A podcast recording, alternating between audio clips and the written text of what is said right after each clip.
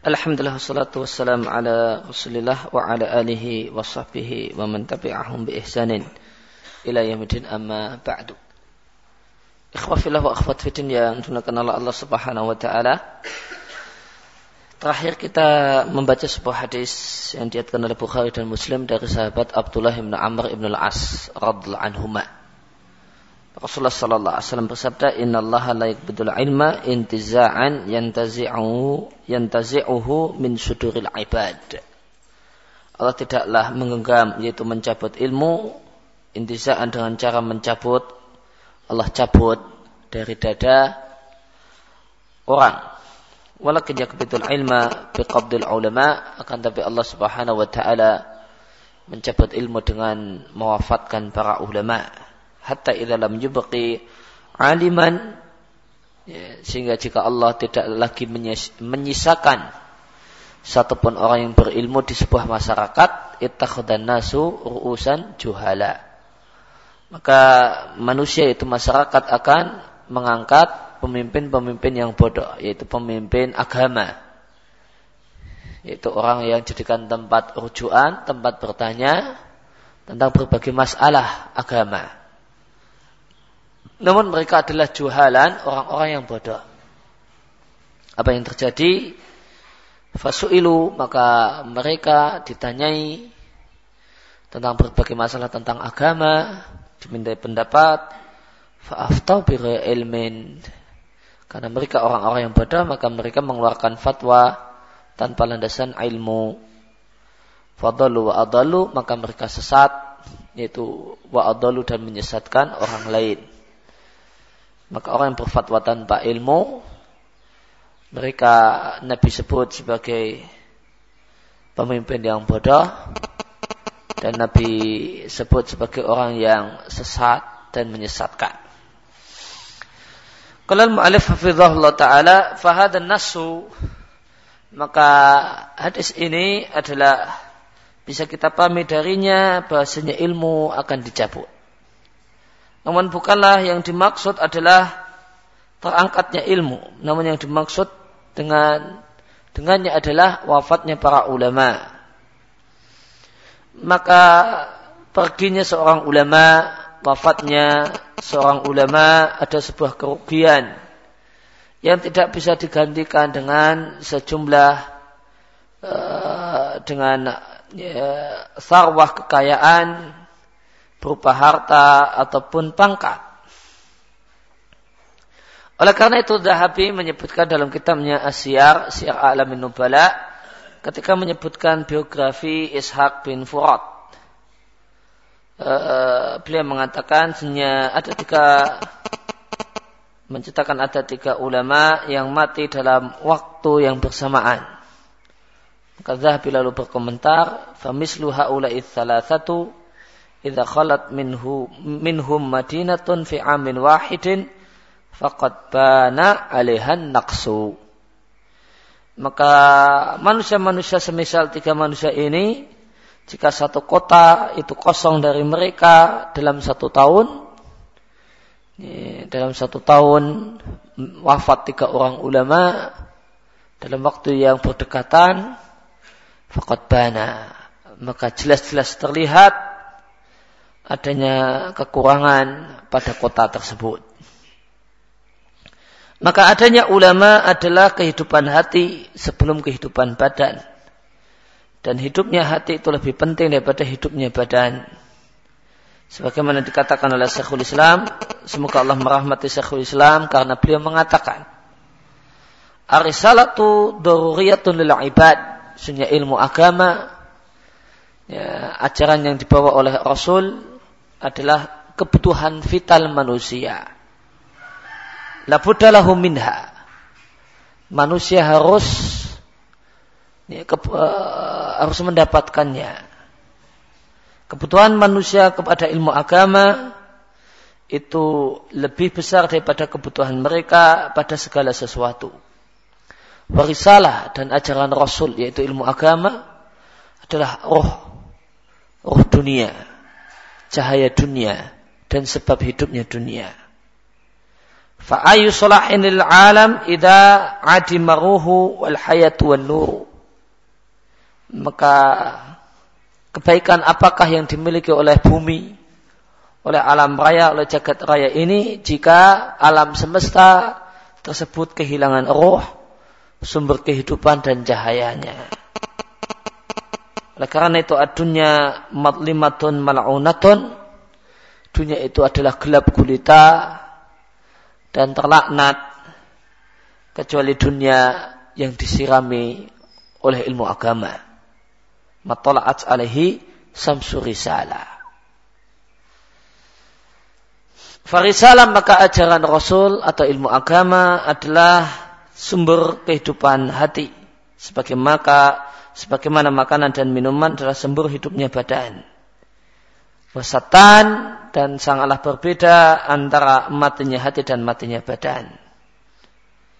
Dan maka jika demikian maka adanya berbagai majelis ilmu dan adanya para ulama atau para dai yang mereka adalah orang-orang yang berjeripaya untuk mendapatkan ilmu dan menghabiskan waktu mereka untuk belajar lalu mereka melapangkan dada mereka sebelum hati mereka untuk menyebarkan ilmu ini. Wajib kita manfaatkan keberadaan mereka. Hendaknya kita nusambir, mencincingkan lengan baju. Wanubadir dan bersegera untuk hadir di majelis-majelis pengajian mereka sebelum kita kehilangan mereka sebagaimana kita telah kehilangan sebagian dari mereka. Sam'ani mengutip satu bait-bait syair yang indah dari Abdullah Asy-Syafi'i Al-Marari yang dia menceritakan yuhki hikayatan menceritakan orang yang uh, meremehkan berbagai majelis ilmu. Uh, dan orang yang meninggalkan majelis-majelis ilmu ini dan menggantinya dengan majelis-majelis yang lain sungguh dia adalah orang yang telah memilih sesuatu yang lebih rendah dengan meninggalkan sesuatu yang lebih baik. Yaqul Abdullah Asyafi'i mengatakan, Abdullah Asyafi'i Al-Marahi mengatakan, "Idza ra'aita sababal hayyi qad nasha'u wa la yankilu kilal al-habri wal waraqa wa la tarahum ladal asyakhi fi hilakin ya'una min salihil akhbari mattasaqa." Fada'humu fada'humu angka wa'lam annahum hamjun.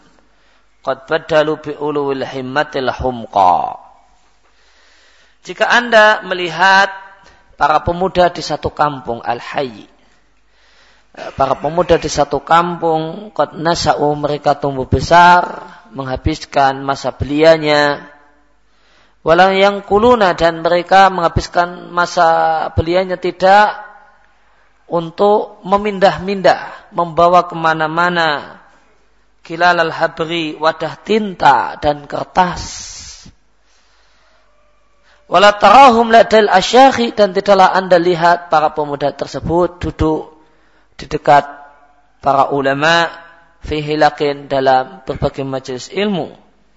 Ya'una mereka memahami jika mereka duduk di majelis ilmu mereka akan memahami min salihil akhbar berbagai eh, berita-berita yang benar matasako yang terkumpul pada diri si ulama atau terkumpul dan berada di majelis tersebut. Fadahum maka biarkanlah mereka angka jauhlah jauhkanlah mereka darimu wa'lam dan ketahuilah bahasanya mereka itu adalah hamjun ya, adalah sampah masyarakat, orang yang tidak bernilai di tengah-tengah manusia. Qad badalu bi'ilul himmati, mereka telah meninggalkan eh, cita-cita dan semangat yang tinggi, mereka ganti dengan humko, kedunguan. Demikianlah katakan jika Anda melihat para pemuda suatu kampung di mana mereka menghabiskan masa mudanya kok tidak sambil muter-muter membawa wadah tinta dan kertas untuk mencatat, tidak pula terlihat duduk di majelis para ulama, yang seandainya mereka mau duduk di sana mereka akan mendapatkan berita-berita yang benar. Maka mereka ini adalah hamjun orang yang tidak berharga di masyarakat. Tidak ada nilainya. Ada dan tidak ada dan tidak ada mereka itu tidak ada bedanya. Ya bahasa kita kurang lebih ya sampah masyarakat cuma ngebek i dunia saja ya. mereka adalah orang-orang yang uh, meninggalkan cita-cita mulia, hal-hal yang utama dengan kedunguan. Naam, betul.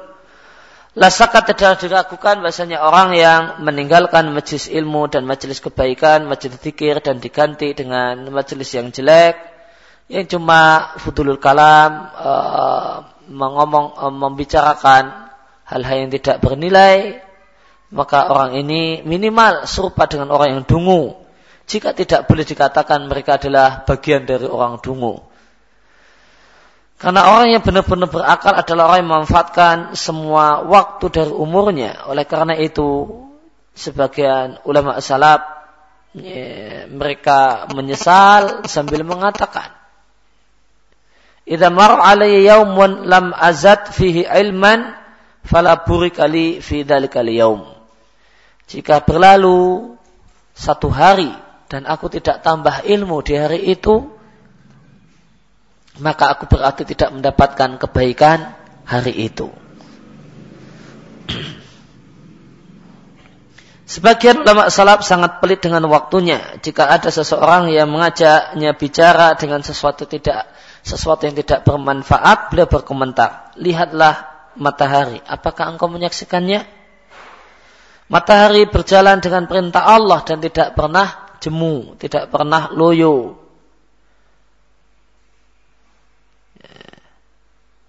Amsikha hatta ukallimuka. Maka tahanlah matahari, nanti aku mau melayani dan meladeni engkau berbicara. Kalau engkau bisa mencegah matahari, kulayani. Kalau tidak, maka aku tidak akan melayani pembicaraanmu karena berbicara bersamamu adalah fudulun. Pembicaraan yang tidak ada nilainya wa itu atau waktin dan buang-buang waktu. Fa'ilam athimu uh, falan ujaru. Maka jika aku tidak berdosa maka aku nggak dapat ganjaran dengan duduk bersamamu Fayambari maka uh, sepatutnya kita tidaklah menyimpan kemampuan uh, uh, untuk belajar. Artinya kerahkan semua kemampuan kita untuk belajar. Untuk duduk bersama para ulama, untuk meminum, untuk mengambil ilmu yang telah Allah ajarkan pada mereka sebelum kita kehilangan mereka, sebelum kita menyesal karena tafrid, karena ceroboh, karena meremehkan uh, keberadaan mereka, keberadaan uh, keberadaan kita dan mereka yang sama-sama masih hidup. Akhirnya mereka pergi tanpa kita mendapatkan ilmu dari majelis-majelis mereka, dari ilmu mereka, dan dari pemahaman mereka. Nah, setelah beliau membahas tentang pentingnya, urgennya duduk di majelis-majelis ilmu, kemudian beliau menyampaikan adab-adab duduk di majelis ilmu. Wayambari dan sepatunya untuk uh, kita memperhatikan adab-adab berikut ini supaya kita bisa maksimal mengambil faedah dengan duduk di majelis ilmu. Yang pertama, niat yang ikhlas. Hendaknya kepergian kita ke majelis ilmu dan duduk kita di sana, pergi kita ke majelis ilmu wa iya buna dan kembali kita dari majelis ilmu semata-mata ikhlas karena wajah Allah Subhanahu wa taala la yashubu tidaklah dicampuri dengan saibatun dengan noda berupa ria ataupun sum'ah ingin dilihat orang ataupun ingin didengar orang. Meskipun sangat sedikit orang yang selamat dari penyakit ini. Akan tapi Allah adalah zat yang panjang dengan, dengan hamba-hambanya. Maka boleh jadi atau sering kali terjadi niat ini mengalami apa yang mengalaminya yaitu mendapatkan noda hubus sum'ah ingin didengar apa yang telah dia lakukan dan ingin tenar atau ingin dilihat. Akan tapi jika seorang hamba adalah seorang yang berjihad, bersungguh-sungguh, ya, melawan dirinya sendiri dan membenci itu semua, ditambah dia berdoa kepada Allah dengan penuh merendahkan diri, memustakinan dan merendahkan diri, maka Allah menurut sangkaan hambanya. Jika hambanya menyangka Allah akan membantunya sangkaan kebaikan, maka Allah akan wujudkan apa yang jadi sangkaan hambanya. Wah ini saran, namun jika seorang itu menyangka dengan sangkaan yang buruk, Allah tidak akan menolongnya, Allah tidak akan membantunya, maka yang terjadi adalah sebagaimana sangkaan buruk yang dia miliki. Maka ringkasnya, maka niat itu mengalami apa yang mengalaminya. Terutama uh, idza akronuhu fitahsil jika ternyata kawan-kawannya kok lebih unggul daripada dirinya dalam belajar. Ya, maka akan timbul uh, berbagai perasaan. Fa'alaina maka menjadi kewajiban kita untuk selalu menjaga keikhlasan. Danlah kita berupaya bersungguh-sungguh untuk menjauhkan dari niat berbagai hal yang mengkeruhkan jernihnya niat wa akhir dan mengkeruhkan bersihnya niat. Maka jika Allah mengetahui hal tersebut memang ada pada diri kita dan Allah mengetahui tulusnya niat kita dalam belajar, maka kita tidak akan melihat takdir yang Allah berikan kepada kita insya Allah kecuali hal yang mengembirakan kita. Sebagaimana firman Allah, "Walladzina jahadu fina." Dan orang-orang yang bersungguh-sungguh melawan niatnya dari berbagai niat-niat yang jelek karena Allah. Lana diandahum subulana. Niscaya akan kami tunjukkan pada mereka jalan-jalan kami. Maka kami akan mudahkan dia untuk menanggalkan berbagai niat buruknya. Wa inna Allah ma'al muhsinin. Sungguh Allah bersama orang-orang yang suka berbuat kebaikan. Allah bersama orang-orang yang ingin membersihkan dan memperbaiki niat-niatnya.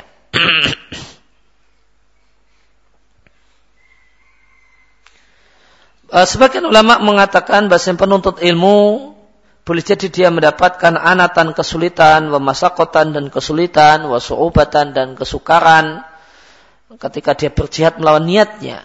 Akan tapi dia mendapatkan ganjaran jika dia curahkan semua yang bisa dia kerahkan untuk meluruskan niatnya.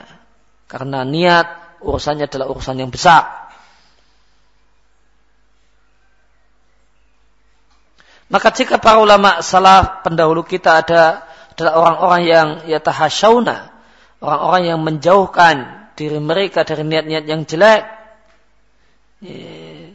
Ayat tataraklah hadakhanun, mereka berupaya keras, tidaklah masuk kepada niat-niat mereka, dakhanun kerusakan ataupun noda, berupa ingin untuk dilihat orang atau ingin tenar, maka bagaimanakah dengan kita? Tentu kita lebih berhak untuk lebih sungguh-sungguh. Maka di manakah posisi kita dibandingkan mereka? Falizaman alaina. Maka sebuah keharusan dan keniscayaan atas kita sekalian untuk merendahkan diri kepada Allah, memohon kepada Allah agar Allah memberikan kepada kita ikhlas dalam semua urusan kita, dan adalah kita melakukan berbagai upaya yang membantu dan menolong kita untuk bisa mewujudkan keikhlasan tersebut. Maka doa tidak boleh hanya berhenti di doa semata. Orang yang memang doanya adalah doa yang benar, maka dia akan dia lanjutkan dengan uh, tindakan-tindakan nyata untuk terwujudnya doanya. Maka orang yang benar-benar berdoa, cirinya adalah dia melakukan usaha untuk mewujudkan doanya. Demikian kurang lebih yang dikatakan oleh Syekh Abdul Sa'di ya, di salah satu kitab beliau. Kemudian yang kedua adalah antusias untuk hadir di berbagai majelis ilmu.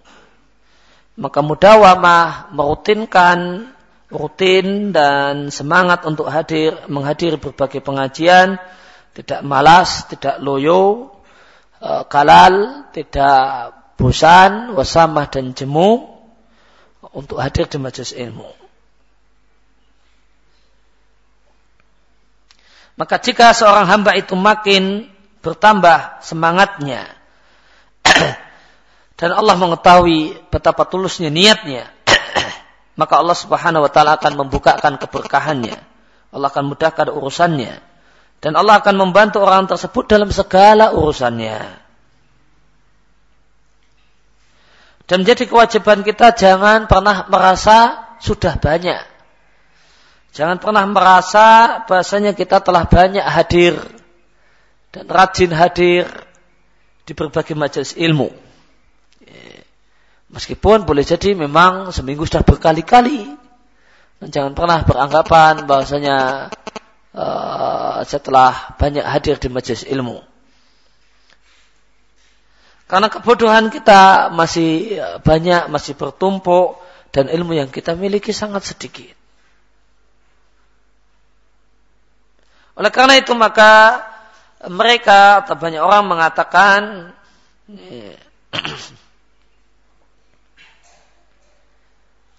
mengertinya seorang tentang apa yang dia ketahui itu lebih banyak daripada ya, pengetahuan dia tentang apa yang tidak dia ketahui. ketika seorang itu diminta apa saja hal yang anda tidak ketahui, dia nggak bisa nyebutkan. Oh, saya cuma tidak tahu dalam masalah ini saja. Satu, dua, tiga, empat, lima. Selain itu saya tahu, nggak bisa. Namun seorang itu bisa diminta untuk menyebutkan apa saja yang telah anda ketahui. Bisa, saya tahu ini, ini, ini, ini, ini. Namun jika ditanya apa saja yang anda tidak tahu, nggak ada orang yang bisa. Memastikan bahasanya dia hanya tidak tahu sepuluh masalah misalnya. Orang nggak bisa memastikan. Maka pengetahuan seseorang tentang apa yang dia ketahui itu lebih banyak daripada pengetahuan seseorang tentang apa yang tidak dia ketahui. Seorang itu tidak tahu, dia itu tidak tahu apa saja. Hal apa saja yang tidak dia ketahui. Fahuwa yajahal kathiran maka orang itu tidak tahu banyak hal. Ya. Dan setiap kali orang itu bertambah satu ilmu, maka hilanglah satu bagian dari kebodohannya dan seterusnya. Maka jika Anda merutinkan hadir di berbagai pengajian, maka pujilah Allah Subhanahu wa taala dan mohonlah kepada Allah taufik dan tambahan karunia-Nya. Dan ketahuilah bahasanya semangat ini seandainya bukan karena anugerah Allah Azza wa Jal, kemudiannya Allah berikan dan taufik yang Allah anugerahkan, lama nafa'uka istihaduka. Maka kesungguhanmu, jeripayahmu untuk hadir di majelis ilmu tersebut, seandainya tidak mendapatkan taufik dari Allah, itu tidak akan bermanfaat bagimu. Anda cuma akan dapat capek semata. Sebagaimana perkataan syair, "Idza lam yakun aunun minallahi lil fata fa'aktharu mayajni alaihi istihaduhu. Jika seorang itu lil fata, seorang itu tidaklah mendapatkan pertolongan dari Allah, maka mayoritas apa yang dia petik adalah cuma jeripayah saja tanpa dapat hasil apa-apa. Maka orang yang bersungguh-sungguh melakukan satu hal, belajar ataupun yang lain, itu tidak akan ada manfaatnya. Manakala Allah tidak memberikan taufik, Allah tidak memberikan hidayah. Maka jika Allah pasrahkan dirimu pada dirimu sendiri, maka engkau uh, tidaklah mendapatkan kebaikan. Maka jika anda adalah orang yang rajin hadir di majelis ilmu, maka pujilah Allah. Dan upayakanlah untuk la tufarid fi darsi mastata'ta ila dalika sabila. Maka upayakanlah berupaya ya, untuk tidak pernah absen dari pengajian yang telah Anda rutinkan. Mastata'ta ilaihi sabila. Sebisa sebisa mungkin. Anda telah tetapkan untuk hadir di majlis A dan B, maka upayakan tidak pernah tufarid, tidak pernah absen, tidak pernah ceroboh tidak pernah meninggalkan majelis tersebut tanpa alasan. Lihat contohnya Sa'lab. seorang ulama besar dalam uh, Nahwu yang kunyanya Abu Abbas nama aslinya adalah Ahmad dan beliau adalah termasuk ulama besar bahasa Arab. Ibrahim Al-Harbi berkomentar tentang as-salab ini. Mafaqattu Ibrahim Al-Harbi min majlis nahwin aw lughatin khamsina sana. Aku tidak pernah kehilangan tidak pernah tidak melihat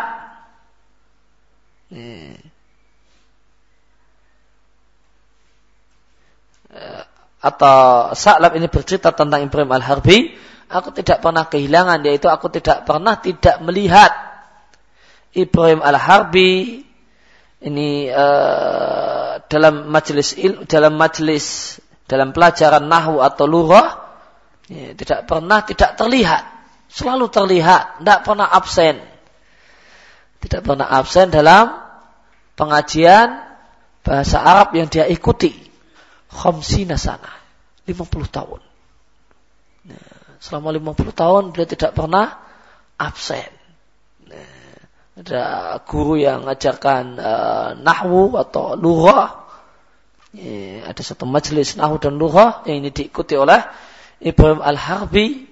Dan Ibrahim Al-Harbi tidak pernah meninggalkan majelis ini 50 tahun lamanya. Tidak pernah absen sekalipun. Tidak pernah absen sekalipun. Lagi akan tapi apa buah yang didapatkan oleh Ibrahim Al-Harbi dari cerih payahnya ini? Asbaha min a'immatid dunya. Beliau adalah termasuk imam dunia dalam masalah nahwu. Wamiman saraf ilmi arukban dan banyak rombongan dari berbagai penjuru dunia yang datang kepada beliau untuk menimba ilmu. Fawa alamun firasi uh, alamun firasi hinarun maka beliau adalah e, bagikan bendera yang di ujungnya terdapat cahaya api yang menyala-nyala maka ilmu itu tidaklah didapatkan karena warisan ya. baljuhdan wa musabaratan akan tapi adalah jeripayah wa dan kesabaran maka itu tidak bisa diwariskan. Ya, bapaknya kiai kemudian anaknya otomatis kiai, ya, tidak bisa. Ya, bapaknya ustadz, anaknya otomatis kemudian jadi ustadz, tidak mungkin. Ya, tidak sebagaimana anggapan sebagian orang. Kalau Gus itu mesti kemudian jadi kiai, enggak. Nah, ada Gus yang jadi bajingan, nah, ada Gus yang jadi uh, gali, jadi penjahat. Enggak mesti kemudian anak kiai. Kemudian jadi kiai. Karena ilmu itu bukan warisan. Maka betapa indahnya perkataan Imam Ahmad ketika uh, sebagaimana uh, ketika sebagaimana dikutip oleh Abu Haris aku mendengar Abu Abdillah itu Imam Ahmad mengatakan Innamal ilmu mawahibu yu'tihillahu man ahaba min khalqihi wa laysa yanalahu ahadun bil hasabi Walau kana li'ilatil hasabi lakana aulan nasib bihi ahlu baitin nabi sallallahu alaihi wasallam. Ilmu itu adalah anugerah yang Allah berikan pada siapa saja makhluk yang Allah cintai. Dia tidaklah bisa didapatkan bil hasab dengan keturunan, dengan sebab dengan faktor kemuliaan nasab. Karena nasabnya orang yang berilmu maka otomatis dia menjadi orang yang berilmu. Walau kana li'ilatil hasab. Seandainya ilmu itu bisa didapatkan dengan sebab keturunan. Tentu manusia yang paling berhak mendapatkan ilmu adalah keluarga Nabi Sallallahu Alaihi Wasallam. Namun ternyata banyak keluarga Nabi yang tidak berilmu. Dan ada uh, sedikit demikian. Maka tidak otomatis keluarga Nabi langsung pasti ulama. Oleh karena itu ketika Imam Malik melihat anak laki-lakinya malah keluar dari rumahnya Imam Malik. Sedangkan Imam Malik lagi pengajian di rumahnya. Ya. Dan di di pengaj ya, dan duduk di sana murid-muridnya Imam Malik. Nah, apa yang terjadi? Anaknya malah keluar ya, meninggalkan rumah keluar dari dalam uh, lewat majelis ya, majelisnya di kamar tamu ruang tamu anaknya keluar dari dalam ya, lewat di kamar tamu di situ ada majelis Imam Malik dengan murid-muridnya. Wa fi kamihi jauzun minal hamam. Dan di lengannya lengan bajunya karena lengan baju masa silam tuh oh, lebar-lebar bisa untuk membawa barang ya, seperti saku zaman sekarang nah, kalau dulu orang nyimpan barang di lengan baju yang segini masukkan apa yang ingin dimasukkan Nah, ternyata di lengan bajunya si anak laki-lakinya Imam Malik ini ada jauzum minal hamam, sepasang merpati, jantan dan betina. Nah, dia mau dolanan doro. Nah, dan keluar rumah mau apa-apa sajanya ngeplek doro. Mau bermain burung dara. Dan itu lewat di depannya Imam Malik yang lagi pengajian di depan guru uh, murid-muridnya Imam Malik yang nggak malu lewat pintu belakang atau gimana gitu loh. Lewat pintu depan lagi. Lagi pengajian lagi. Bapaknya lagi asik ngasih pengajian lagi. Eh, cuek saja lewat sambil membawa uh, burung merpati. Kalau Malik. Maka melihat fenomena itu. Nah, Imam Malik berkomentar. Alhamdulillahilladzi lam yaj'al hada ilma mirathan. Segala puji milik Allah yang tidak menjadikan ilmu agama itu warisan. Ya, bapak kemudian mesti kemudian nurun pada anaknya. Ya, maka jangan kaget kalau anakku malah ngeplek doro. Ya. Anakku malah kemudian pergi mau bermain uh, burung dara. Ya, jangan jangan bingung, jangan kok bisa ya anaknya Imam Malik kok malah nggak nggak duduk di majelis ilmu namun malah pilih bermain burung dara maka ingatlah bahasanya ilmu bukan warisan. Ya. Nah, ayahnya sudah berupaya gimana membuat anaknya cinta ilmu. Kalau tidak dapat taufik dari Allah, ya tidak bisa.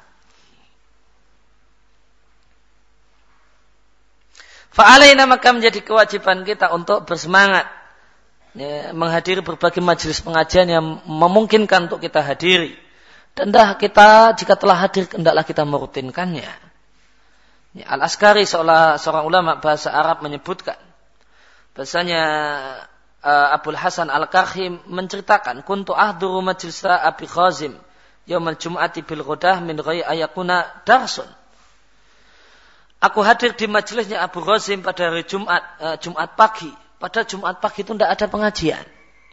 Li'ala angkutu adati anil huduri supaya aku tidaklah membatalkan kebiasaanku yang selalu hadir pagi hari di majelisnya Abu Qasim. Maka meskipun libur aku tetap datang ke tempat tersebut. meskipun tidak ada pengajian karena aku tidak ingin uh, membatalkan apa yang telah menjadi kebiasaanku. Kebiasaannya Abu Qasim pengajiannya setiap pagi, namun Jumat pagi libur. Meskipun demikian Abu Hasan Al-Karhi Jumat pagi tetap datang. Cuma duduk-duduk, kemudian murojaah atau apa yang lainnya karena tidak ada pengajian. Karena beliau tidak ingin membatalkan apa yang telah menjadi kebiasaan beliau. Fangdur ila hadal hirs wa hadal. Maka lihatlah uh, semangat ini. Dan lihatlah kesungguhan semacam ini. Maka beliau meninggalkan istirahat. Wa yu'asir alam nafsihi.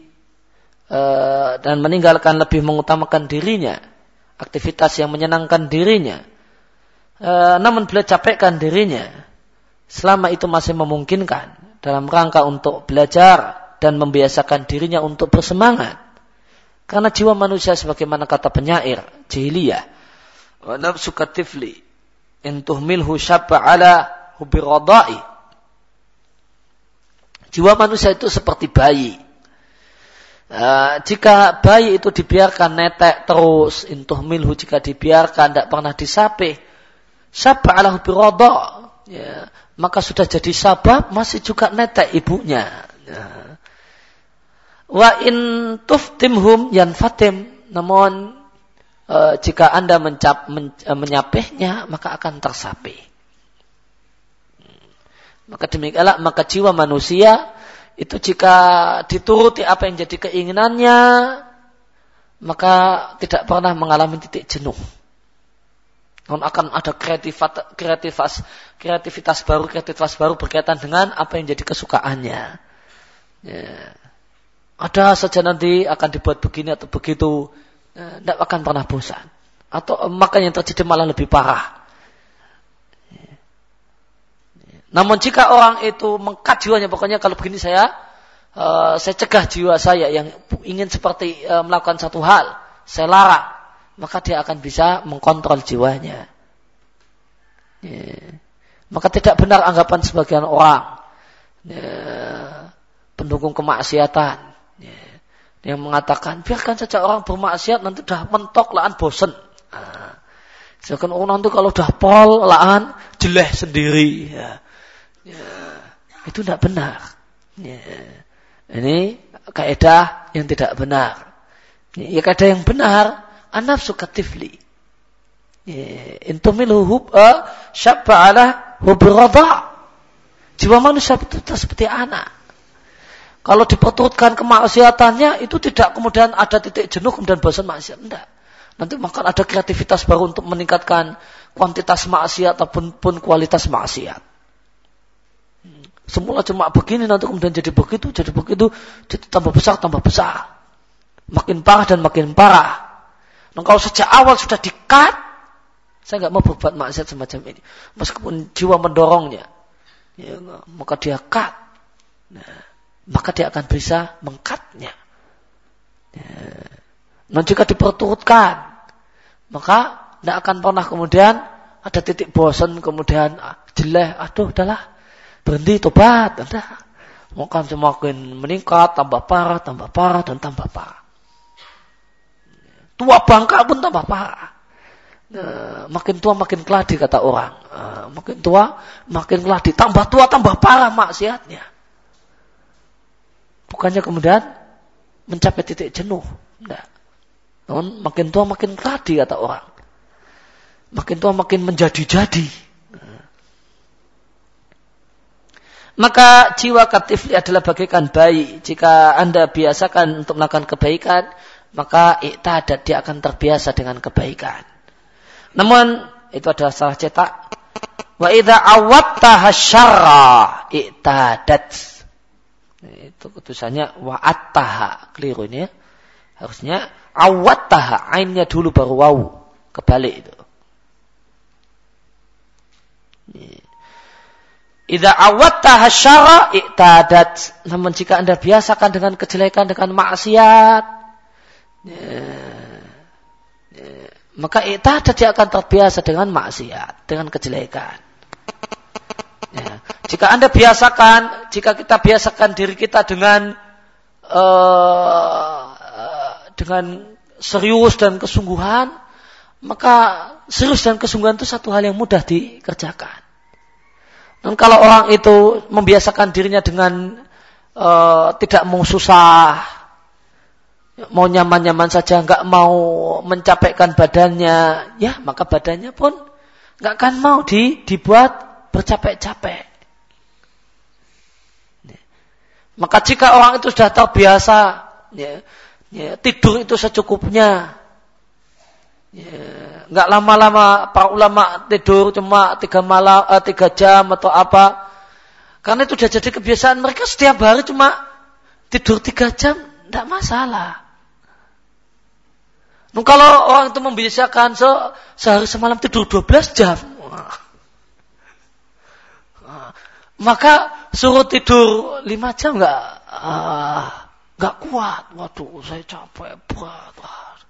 Kenapa? Karena tidak ada pembiasaan. Cuma dia biasakan. Ya. Semalam cuma tiga jam. Maka tidak masalah. Nggak tetap seger-seger saja. Kenapa? Karena itulah jiwa manusia. Hmm.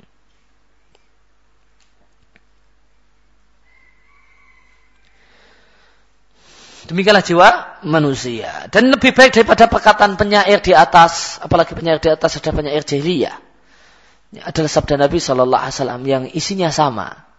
Bahasanya jiwa manusia itu mengikuti apa pembiasaan yang dilakukan padanya.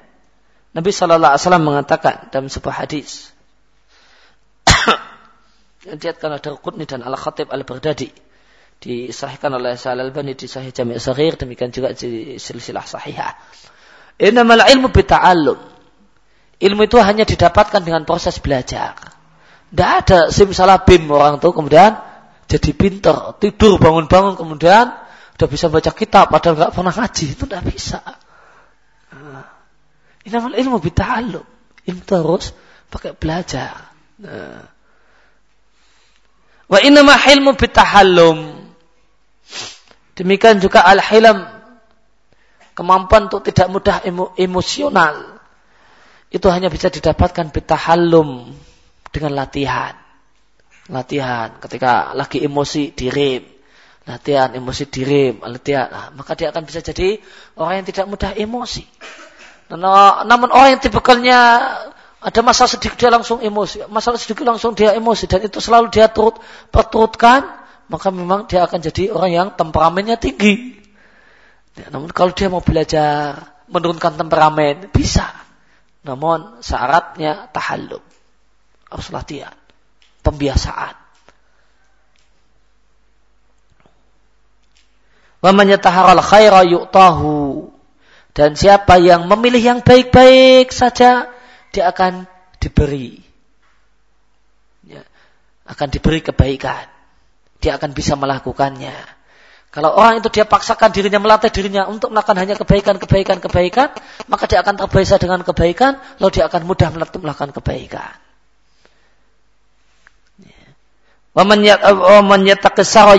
Yuwakahu dan siapa yang jaga diri, jaga jarak dengan ke, dengan kejelekan, dengan kemaksiatan, dia akan terjaga. Namun orang yang cerempet-cerempet, ah, kemudian mengatakan uh, mumpung muda tak bosan-bosankan dulu nanti kemudian pas tua biar sudah jeleh. Tidak jeleh-jeleh, tidak akan bosan-bosan.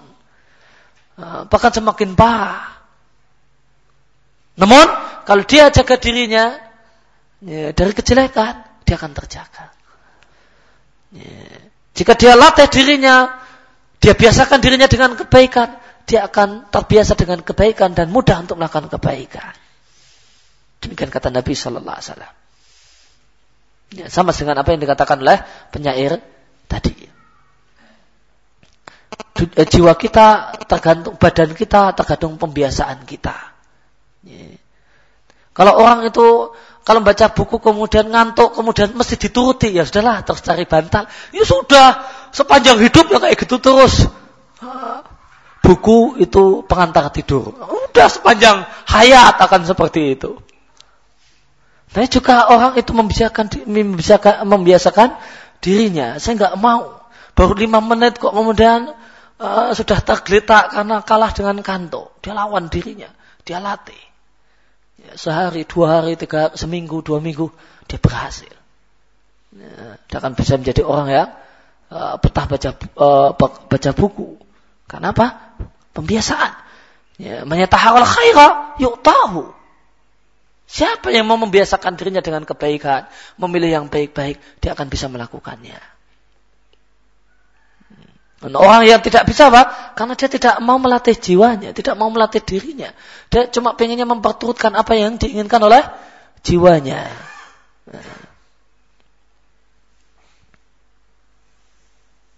Orang yang punya kebiasaan habis subuh tidur. Kalau itu tidur ya sampai tua ya habis subuh tidur. Gitu. Namun kalau dia paksa dirinya, dia latih dirinya sehari dua hari seminggu dua minggu berat. Waduh, jadwalnya tidur. Waduh, harus harus melek, harus untuk ngapal atau untuk uh, mengaji atau yang lain. Ya, maka awalnya berat, maka lama-lama lama-lama. Nah, Sebagaimana kita sering heran, ada orang kerja, oh, ya, rumahnya di pojok Sleman, jam jam 7 pagi sudah di pojok Gunung Kidul. Kok kuat tuh tiap hari, tiap hari, seminggu tuh seminggu enam kali, plus kadang plus seminggu kadang tujuh hari karena beban tugas dan yang lainnya. Wah, elok sekali, indah sekali, luar biasa. Kok bisa? Nah, jawabannya adalah ini. Wa man yatawakkal wa man yataharral khaira tahu. Ya karena dia sudah biasa. Semula awal-awal berat, lama-lama dekat kok. pojok selipan sama puncak gunung gitu. Wah, padahal jauh sekali itu. Enggak, dekat-dekat saja. Kenapa? Man yatawa man yataharul khaira yuk tahu. Idan faharis maka bersemangatlah untuk uh, rutin hadir di berbagai majelis ilmu, berbagai halaqah ilmu dan majelis ilmu. Uh, ada terdapat riwayat dari Wahab bin Jarir dari ayahnya Jarir. Jarir mengatakan, jelas tu ilal Hasan. Aku duduk di majelis pengajiannya Al Hasan Al Basri. Sabah asinina selama tujuh tahun. Lam akhrim minhu yaman wahidan. Dan aku tidak pernah absen sehari pun. Selama tujuh tahun itu. Asumu wa athabu ilaihi. Yeah, uh, Meskipun puasa aku ya tetap pergi di di majelisnya, tidak pernah absen dan tertinggal sekalipun. Ada bin Da'ama As-Sadusi. Min a'imati tabi'in. Ada ulama besar tabi'in. Eh, min a'imati tafsir. Ulama besar dalam bidang tafsir di zaman tabi'in. Ya, muridnya Abdullah bin Mas'ud. Walida akmah lahir dalam keadaan tidak punya bola mata. Lain antara akma dengan akmah. Kalau akma itu butanya buta setelah pernah melihat. Lahirnya melek. Kemudian buta pas kecil, remaja atau yang lain. Itu namanya akma. Namun kalau lahir-lahir sejak lahir sudah buta, bahkan tidak ada bola matanya, namanya dalam bahasa Arab akmah.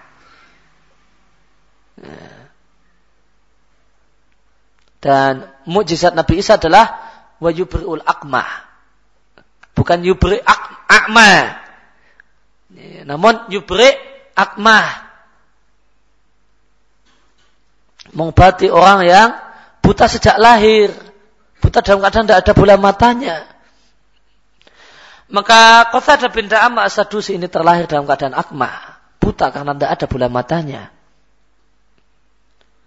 Mukana min tulabi Anasin dan beliau juga termasuk orang yang banyak belajar dari sahabat Anas bin Malik. Wakana tulabul ilmi wa tabi'un dan para penuntut ilmu dan para tabi'in yafiduna. Mereka mendatang, mendatangi majelisnya Anas bin Malik setiap pagi dan sore. Fakana idha haddasa ahla subahi fadahabu. Maka Anas jika telah mengajari, menyampaikan hadis kepada orang-orang yang hadir di pagi hari, lalu pergilah orang-orang yang hadir di majelis pagi. Ja'a alul masa, maka sore harinya datanglah orang-orang yang ngajinya sore. Fahadas sampai hadis ahli sobah. Dan ngaji sore itu sama persis isinya dan pengajian pagi. Cuma lain orangnya. Fata'akhara Anasun dhata marratin. Maka satu ketika Anas telat. An ahlil masa. Ya, telat. Ya, tidak menghadiri atau tidak telat datang untuk pengajian untuk uh, yang ngaji sore hari.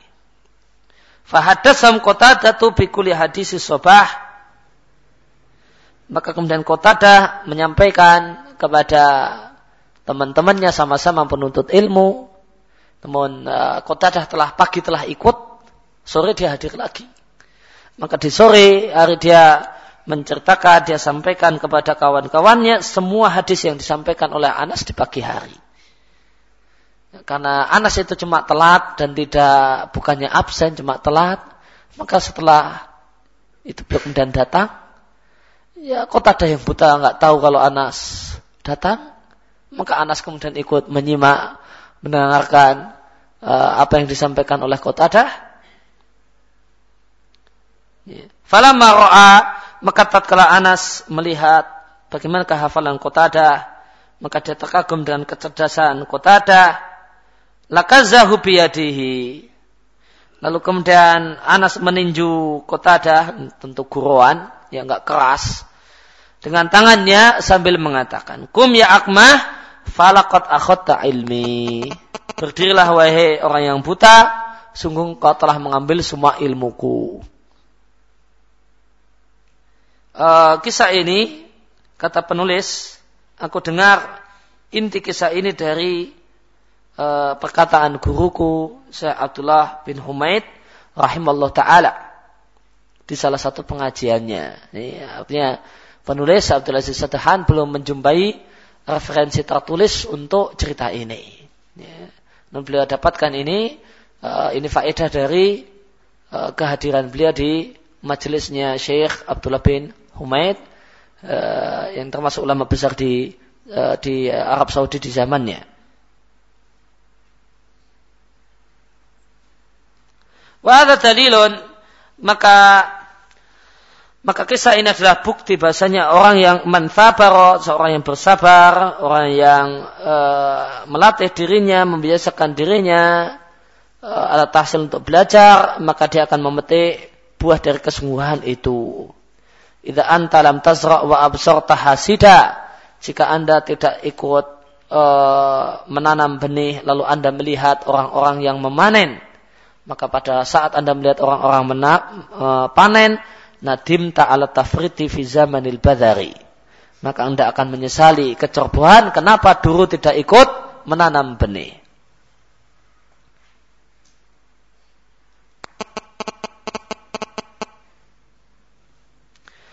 Uh, boleh jadi ada orang yang mengatakan, aku telah rutin ya, fi halaqatin di satu majelis bersama seorang ustadz. Wa alzamu dan aku rutin mendatanginya. Namun aku mengalami uh, kebosanan dan jemu. Uh, dan sering kali atau terkadang aku keluar uh, dari majlis dan aku tidak faham satu kalimat pun. Maka jawabannya kepada uh, jawaban yang kita berikan pada orang ini inal ilma la yakunu illa jihadin min talibihi. Maka ilmu tidaklah didapatkan kecuali setelah penuntut ilmu itu berjihad bersungguh-sungguh. E, terkadang dia melewati kondisi di mana lagi futur, lagi loyo, lemes, dan malas. Akan tapi menjadi kewajiban seorang penuntut ilmu adalah yuwatin nafsahu. Dia kuatkan dirinya. Uh, plus berdoa mohon pertolongan kepada Allah. Setelah itu dia bersungguh-sungguh bitakis dengan konsentrasi. Ketika hadir di majelis wal kemudian diskusi dengan temannya uh, apa sih tadi yang dikaji? Yang dibahas tadi itu yang dibahas oleh ustaz tadi itu apa? Diskusikan setelah selesai pengajian. Sehingga boleh jadi apa yang tidak dia pahami itu terbantu dengan pemahaman temannya dan kawannya. Kemudian uh, poin ketiga adab yang ketiga berkaitan dengan majelis ilmu adalah al-hirs ala tabkir ilal halaqa. Semangat dan antusias untuk eh, berpagi-pagi bersegera datang di majelis ilmu. Eh, berupaya untuk tidak telat. Kalau bisa uh, uh, murid nunggu guru, jangan guru nunggu lengkapnya murid. Ada muta'akhir, maka di antara adab adalah tidak telat. Bal, bahkan yang betul adalah lebih mengutamakan majlis ilmu yang telah dirutinkan daripada kegiatan yang lain. Sehingga dia tetapkan bahasanya kegiatan hadir di majlis ilmu itu adalah kegiatan pokok. Adapun kegiatan yang lain di jam itu, di hari itu adalah sampingan maka kita maka kita berupaya untuk tidak pernah absen dalam halakah ilmu yang telah kita rutinkan semaksimal yang bisa kita lakukan. Lebih khasatin terutama eh, pengajian dan pelajaran yang telah kita rutin tergabung di dalamnya. Dan terutama pengajian dengan guru yang kita telah lazamna al-qira'ata alaih. Kita telah merutinkan diri untuk uh, membaca kitab, baca buku bersamanya. Maka dengan seorang itu bersabar untuk selalu hadir dan bersegera hadir sehingga tidak telat, maka faedah ilmu yang dia dapatkan lebih lengkap. Sehingga manfaatnya lebih luas dan lebih banyak. Oleh karena itu, kila li Syabi dikatakan kepada Syabi min aina laka hadzal ilmu uh, kulluhu dari mana anda bisa mendapatkan seluruh ilmu yang Anda dapatkan? Apa resepnya? Kok bisa jadi ulama? Wahai Syabi, apa resep Anda bisa jadi orang yang berilmu? Yang demikian luar biasa. Maka beliau mengatakan binafil i'timad wasairi fil bilad wasabrin kasabril himar wa bukir ka bukuril ru'ab binafil i'timad. Eh, Allah alam mungkin i'timad di sini maknanya bersantai-santai. Mana asalnya bersandar? Eh, mungkin maknanya adalah meniadakan uh, bersantai-santai ya, enak-enakan namun uh, rela bersusah-susah. Wasair fil bilad dan mengadakan perjalanan ke berbagai tempat dalam rangka mencari ilmu wasabrin kasabil himar dan bersabar sebagaimana sabarnya keledai karena keledai terkenal sebagai hewan yang sabar ya. dia jalan pelan-pelan namun tidak pernah uh, jalannya pelan-pelan dikasih tumpuan barang tidak masalah dan dia tetap jalan uh, dengan penuh kesabaran. Nah, itu luar biasanya keledai. Nah, dia uh, keledai itu biasa untuk uh, uh, di masa Nabi atau di masa sebelum Nabi. Keledai itu adalah kendaraan untuk angkutan barang, bukan angkutan orang. Angkutan-angkutan barang umumnya. Ya, tidaklah kemudian uh, menjadikan keledai sebagai angkutan orang kecuali orang yang sangat miskin. Maka keledai adalah binatang yang sangat sabar. Jadi kasih beban muatan jalan terus. Gak pernah kemudian mengenal berhenti. Gak pernah kemudian minta istirahat. Nah, dia adalah binatang yang sabar. Wa buku kabukil huwab dan berpagi-pagi uh, hadir di majlis ilmu sebagaimana gagak pergi pagi-pagi.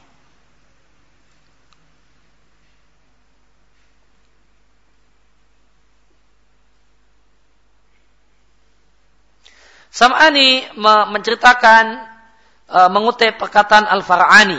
Far'ani mengatakan uh, kami mendengar hadis belajar hadis dari Abdus Somad Ibn Fadl.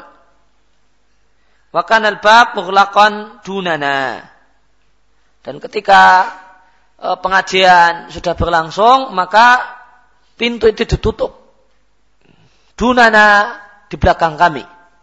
Maka di belakang ada pintu. Tutupnya, pintunya tertutup. Ini di rumah pengajiannya. Fajar insanun tiba-tiba datanglah orang lalu mengetok pintu wa a'nafa dan dia keras fil dalam mengetok pintu wa dan mengetok pintu maka sang guru yaitu Abdul Somad berkata kepada salah satu dari kami kum tolong ada yang berdiri fangdur lihat siapa yang datang Idza kana min asafir ra'yi faftah lahul bab. Ya. Jika dia adalah uh, adalah asab ra'yi uh, maka bukalah pintu untuknya. Wa in kana min asabil hadis, namun jika dia adalah pelajar hadis, yeah. fala taftah lalu bab. Kok dilihat kok buka kok asabul hadis, maka jangan bukakan pintu untuknya. Suruh dia pulang. Tapi kalau yang datang asabul ra'yi, ya, silakan persilakan dia datang. Maka uh, di masa silam uh, secara umum uh, peta ilmu agama itu ada dua bagian. Ada namanya matrosah ahli hadis dan ada matrosah ahli ra'yi. Yeah. Matrosah uh, ahli ra'yi uh, itu di Kufah ya, dengan tokoh pimpinan uh, yang dianggap pemimpin adalah Imam Abu Hanifah. Dia disebut ashabul ra'yi karena ya, karena banyak menggunakan kias dan sedikit uh, uh, banyak menggunakan kias dan sedikit mendapatkan hadis dan punya hadis. Sedangkan uh, ashabul hadis di Medina uh, ditokoi oleh Imam Malik dan uh, mereka adalah para pelajar hadis adalah orang-orang yang uh, sibuk ke mana-mana untuk mencari sanat, mengumpulkan hadis. Maka jika yang datang ke majelis Abdul Somad tadi adalah ashabul ra'yi, kata kata Abdul Somad silahkan dia masuk. Namun jika yang datang adalah pelajar hadis, maka suruh dia pulang.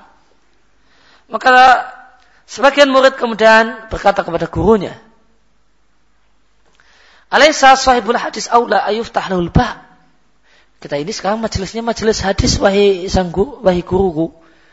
Ya, bukankah kalau dia adalah ashabul hadis, pelajar hadis, tentu lebih berhak untuk hadir dan dibukakan pintu untuknya. Fakal maka sang guru mengatakan, lah tidak. Asabrai aula. Yang lebih layak untuk dibukakan pintu saat ini adalah asabrai. Kenapa? Lianna hadha amalu asabil hadis. Karena duduk di majelis hadis itu sudah menu kesehariannya ashabul hadis. Falima layu bakir. Kenapa dia telat? Eh, kenapa dia tidak berpagi-pagi? Eh, kenapa dia telat? Maka tidak layak ashabul hadis kok telat. Mungkin ini sudah kegiatan rutinnya. Ini kegiatan rutinnya mendengarkan, duduk di majelis hadis. Itu sudah menu kesehariannya, jadi kebiasaannya. Tidak boleh telat. Maka telat satu hal yang aneh. Ini ashabul hadis yang males. Nggak usah, uh, usah datang sekalian. Walaisa huwa amalu ashabi ra'i. Nah majelis semacam ini bukan menunya ashabi ra'i. Wajar kalau telat. Nah, wajar kalau uh, telat. Fayu'dharun. Maka mereka makzur kalau datang terlambat. Nah, karena bukan uh, kebiasaannya, bukan menunya. Uh, pelajaran penting dari kisah ini, pelajaran yang lain dari penting dari kisah ini uh, uh, adalah bagaimanakah uh, ada uh, belajar dalam di masa salaf, uh, di mana uh, seorang guru di masa salaf itu menerima diskusi terhadap apa yang beliau katakan. Beliau tidak menilai uh, ketika murid itu mempertanyakan kenapa kok begini, itu tidak beliau nilai sebagai sebuah kelancangan dan sebuah pelanggaran. Ya. Beliau mengatakan kalau ashabul hadis suruh pulang. Kalau sebuah i bukakan pintu. Nah, lihat muridnya mempertanyakan, loh kok kayak gitu? Apa enggak kebalik? Nah, beliau tidak kemudian marah-marah. Ya, murid ngeyel. Saya bilang kayak gitu masih diayeli. Enggak. Dia jelaskan. Uh, uh, uh, sisi alasan kenapa beliau logikanya kenapa kok beliau bikin aturan semacam itu. Nah, maka ini mempertanyakan uh, apa yang ditetapkan aturan yang dilakukan oleh guru. Beliau nilai itu bukan sebuah uh, sebuah suul adab. Ya tidak sopan dengan guru. Namun beliau terbuka menerima menerima diskusi akan keputusan yang beliau sampaikan. Ya, ya sebagian orang ya, punya anggapan, ya kalau ya, kalau semacamnya ada tindakan tidak sopan. Ya, menilainya ini bukan satu hal yang sopan, menurut yang baik ya pokoknya guru bilang kayak gitu ya gitu. Ya. Nanti kira-kira dicari-cari aja apa alasannya, enggak enggak boleh tanya. Tanya kurang aja. Nah, namun dipikir sendiri kira-kira apa ya hikmah kenapa beliau kok begini dan begitu. Ini, ada belajar yang dia oleh sebagian kaum muslimin di negeri kita. Dan ini satu hal yang tidak benar. Maka itu awal insan jika seorang telah membiasakan dirinya untuk tidak telat hadir di satu pengajian. Maka dia telah beruntung mendapatkan ganjaran akhirat karena datang dia datang ke majelis ilmu di dan itu di masjid dan dia datang ke masjid uh, sholat dulu, maka dia mendapatkan sholat malaikat untuknya. Dan turunnya sakinah pada dirinya. Dan di waktu uh, waktu nafsihi dan di waktu dan di waktu itu sendiri maka dia akan bisa mengambil posisi yang paling dekat dengan guru sehingga dia bisa maksimal untuk diam dan mendengarkan dan dia pun akan jadi orang yang paling banyak ihtiwaan mendapatkan faedah bahkan al-Iraqi al-Hafidh al-Iraqi menyebutkan uh, fil murajihat faktor-faktor tarjih dalam hadis. Bahkan di antara sebab tarjih menurut para ulama hadis adalah jika terdapat perselisihan redaksi